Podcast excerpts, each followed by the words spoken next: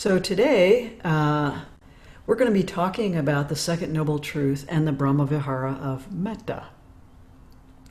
So yesterday, Laurie spoke about the first noble truth, dukkha, or what is painful or stressful.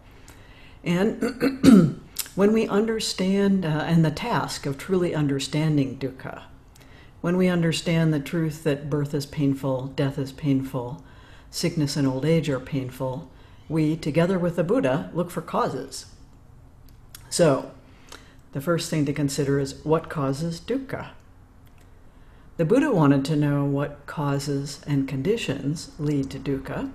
We wonder the same thing about complex problems like climate change or pandemics uh, and racism but we might also want to know about how suffering arises for more mundane issues our annoyance at a neighbor, or our struggle to lose weight, or who's supposed to have done these dishes in the sink. Life is full of dissatisfactions. And when we care for others, we also want to know what are the causes and conditions for their suffering, too. So let's uh, take the case of the isolation imposed by the pandemic, at least for those of us observing appropriate protections. Many people have told me that they have mixed feelings about this situation. They hesitate to admit it, but along with the painful feelings, being apart from people they care about, not being able to do some of the things they used to do, there's also a strange contentment or even pleasure in it. You may feel sad about living alone, but others, quarantined with those they do not necessarily enjoy being close to, may envy you. And always there are the embodied negotiations with others on the street, in a store, in your own living room.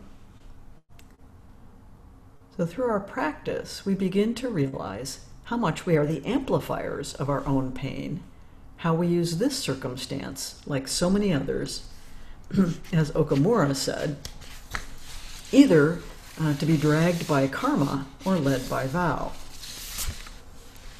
The Bodhisattva path is filled with opportunities to turn the awareness of painful factors we're experiencing outward and to realize this must also be painful for others in just the same way.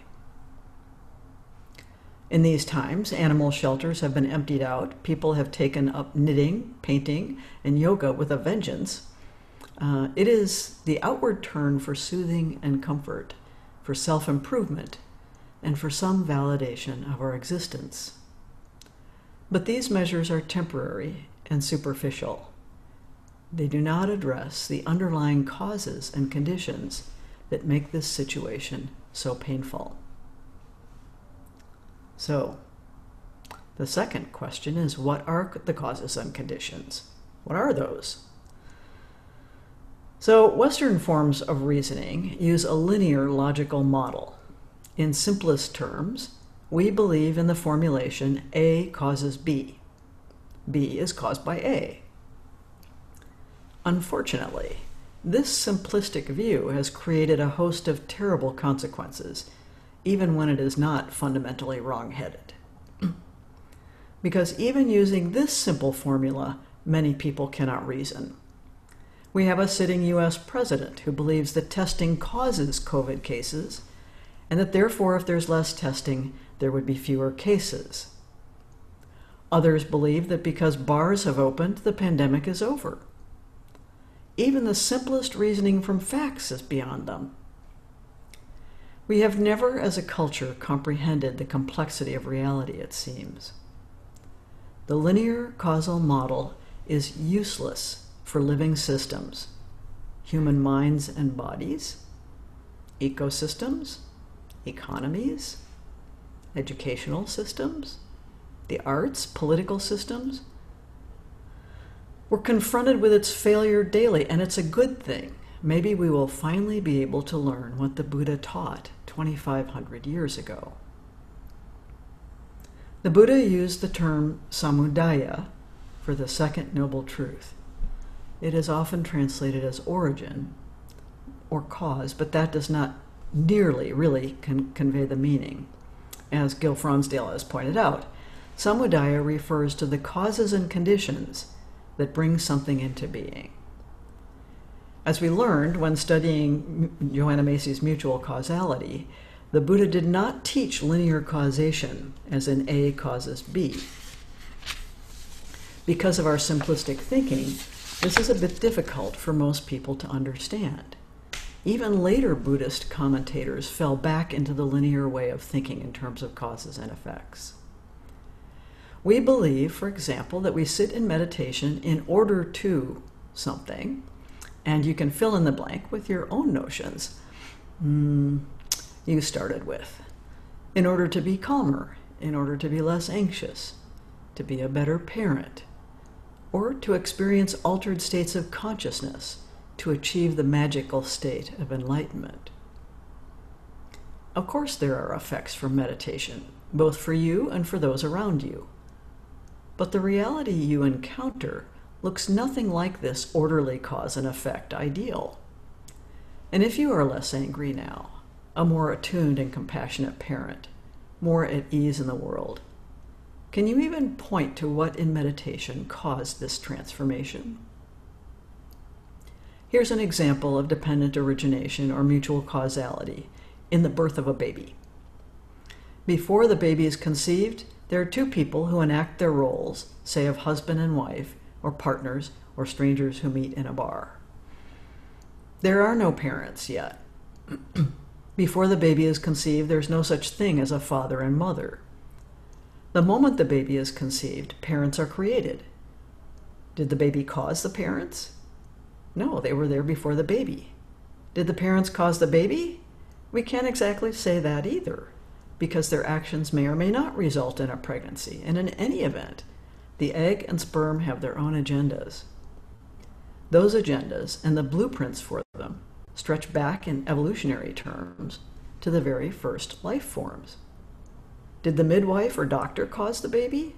No, but they're part of what brings the baby into the world, and if there are complications, they are actively engaged in ensuring the health of the baby and the mother. Where does this end, the causes and conditions of birth? Where does it begin? So it is not so simple to determine the causes and conditions that make situations painful birth, death, aging, sickness, having to be with what we do not love, having to be apart from what we love, and not getting what we want. What then arises in us is tanha in the Pali language, meaning thirst. As I mentioned Monday morning, there's a naturally occurring phenomenon, this thirst, it's not a moral failing. It arises spontaneously whenever we find a situation painful. Dukkha. The Buddha gave some clues about this thirst. Craving, he called it in some places, ignorance leading to craving in others. What kinds of craving? Craving for sense pleasures to begin with. It's not merely that we're hungry and wish we could have a nice meal. We don't want to be too cold, too hot, too tired.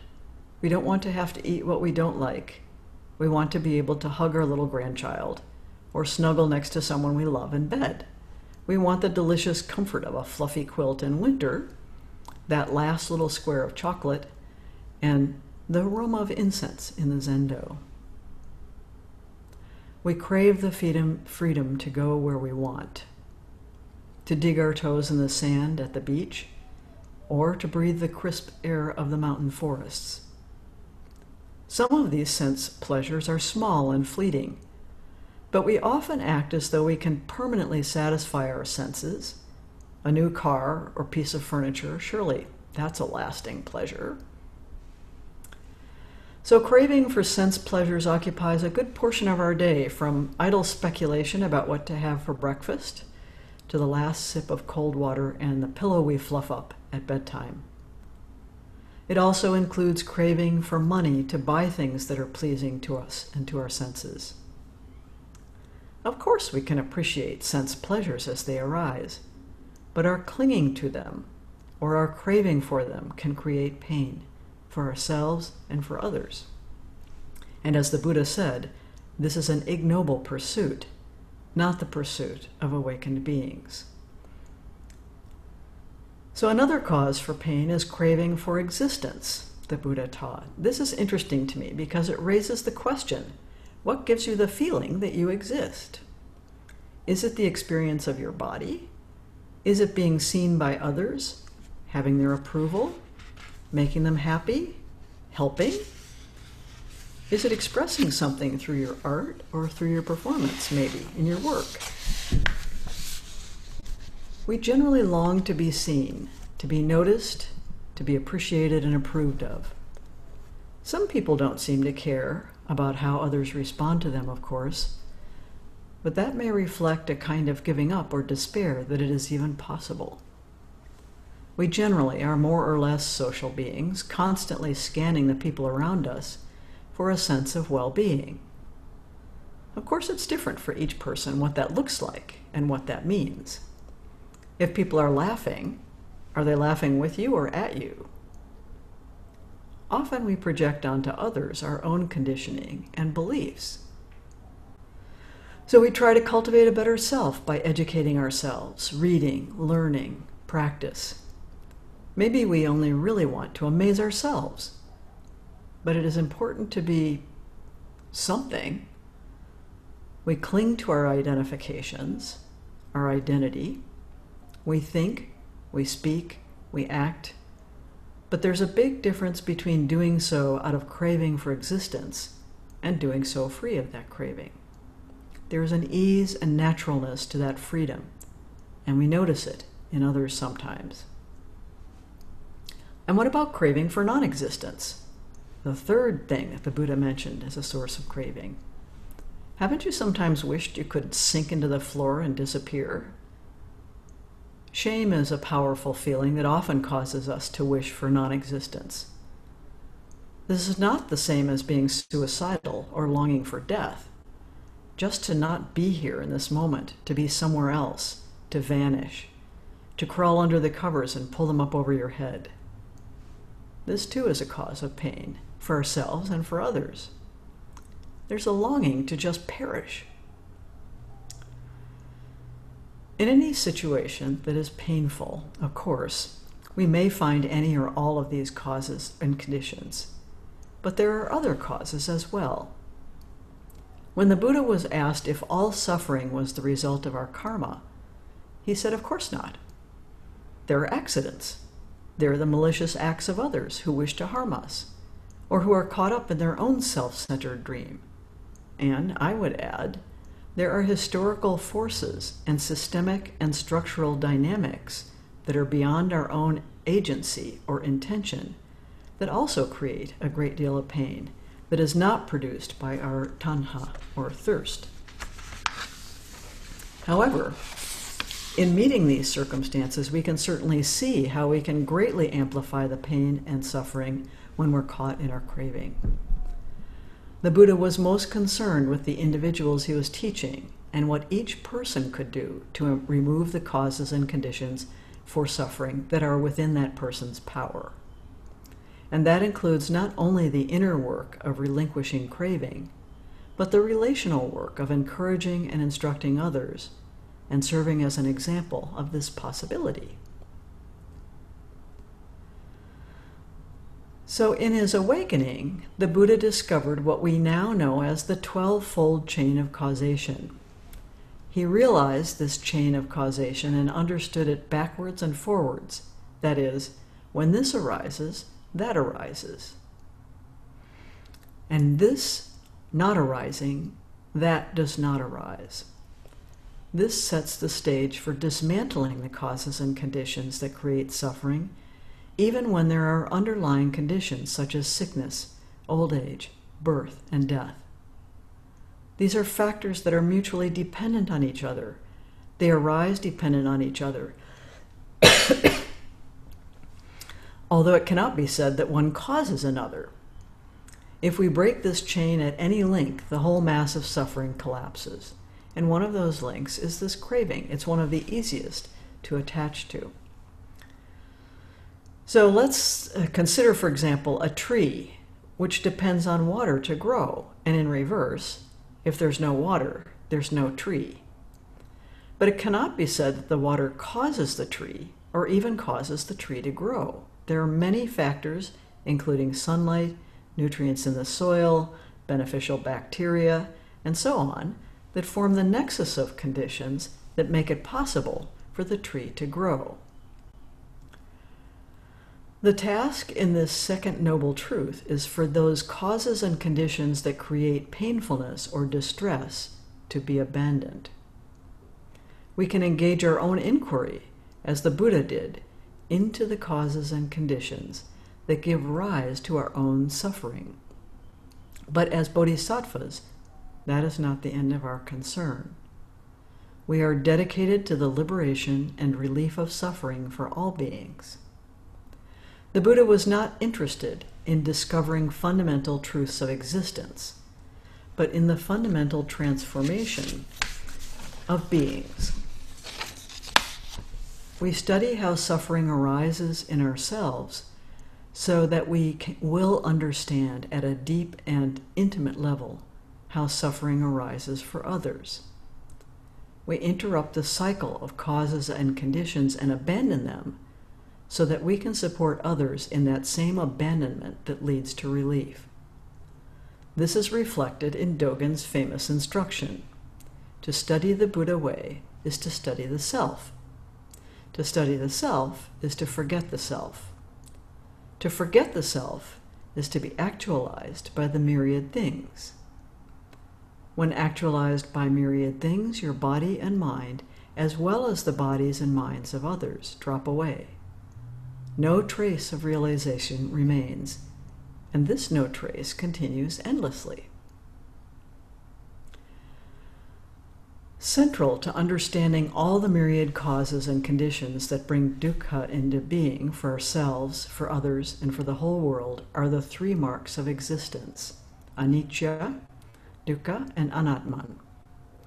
Every formation is subject to these three marks of existence.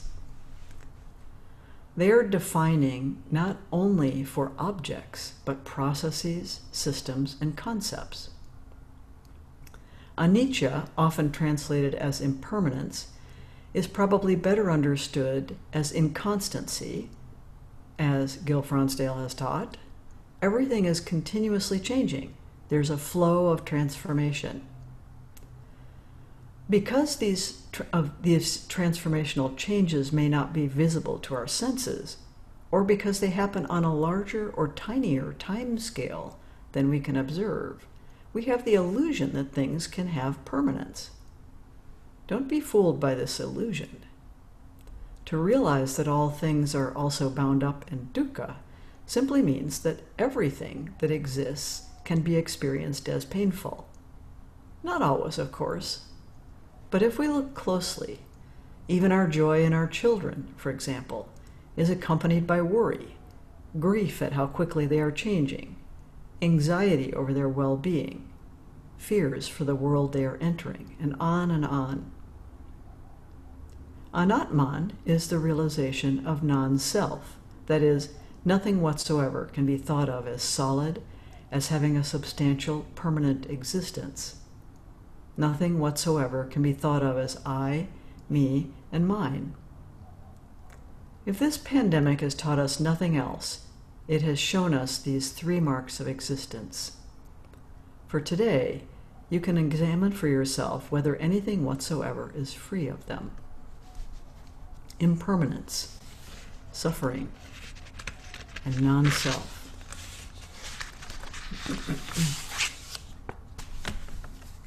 Which brings us to understanding the pervasive causes and conditions for dukkha that naturally evoke the Brahmavihara of metta, usually translated as loving kindness, but as Gil has suggested, better thought of as benevolence. We might think of metta as basic human kindness or friendly concern. We can see clearly that people are not sole agents of the creation of suffering. Bad people do not explain suffering, but are themselves what needs explanation. when observing the signs of suffering in the world around us, how universal it is. What on earth leads anyone to want to increase it by even an atom? Clearly, ignorance, grasping, aversion, and delusion must themselves be causes and conditions for cruelty and destruction. Working this backwards, where ignorance, grasping, aversion, and delusion are not present, cruelty does not arise. Benevolence reflects care, and in that sense is the default mode for appamada. Seeing the causes and conditions for the suffering of others through the eyes of kindness in Buddhism is not a cause for sadness. Instead, it galvanizes us into compassionate action. How are we inspired to act? By the conviction that relief from suffering is possible, and our very kindness is a key.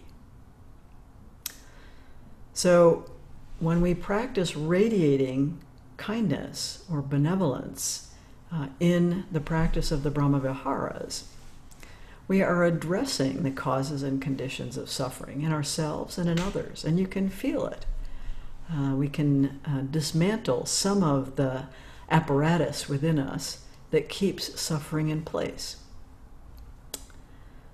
So, the good news is that tomorrow we discover that the cessation of suffering, that is, the painful quality of our experiences, is indeed possible for ourselves and for others.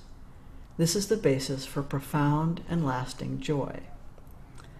So I want to say um, this isn't to say that you can somehow be transported to the magical realm where there is no birth, death, uh, pain of sickness. Um, well, bodily pain continues to be uh, experienced.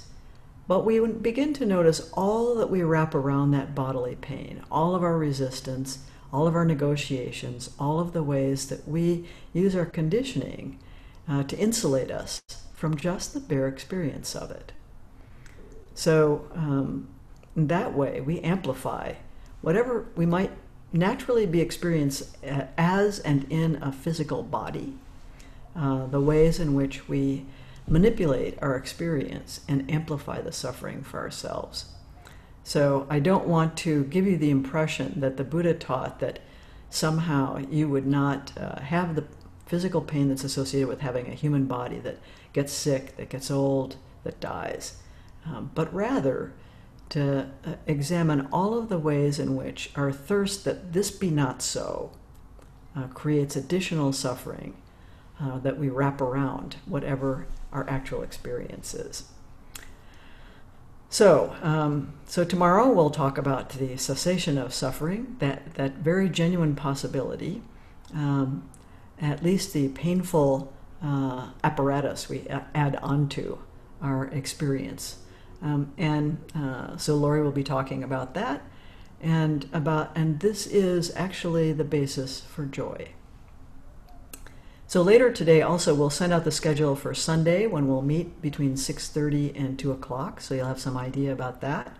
And followed by uh, Joan's ceremony at 2.30, uh, the head student completion ceremony, which we're looking forward to. And uh, it'll be our first uh, opportunity to do a formal uh, Zen ceremony entirely online. So, um, so I hope you'll be able to join us for that.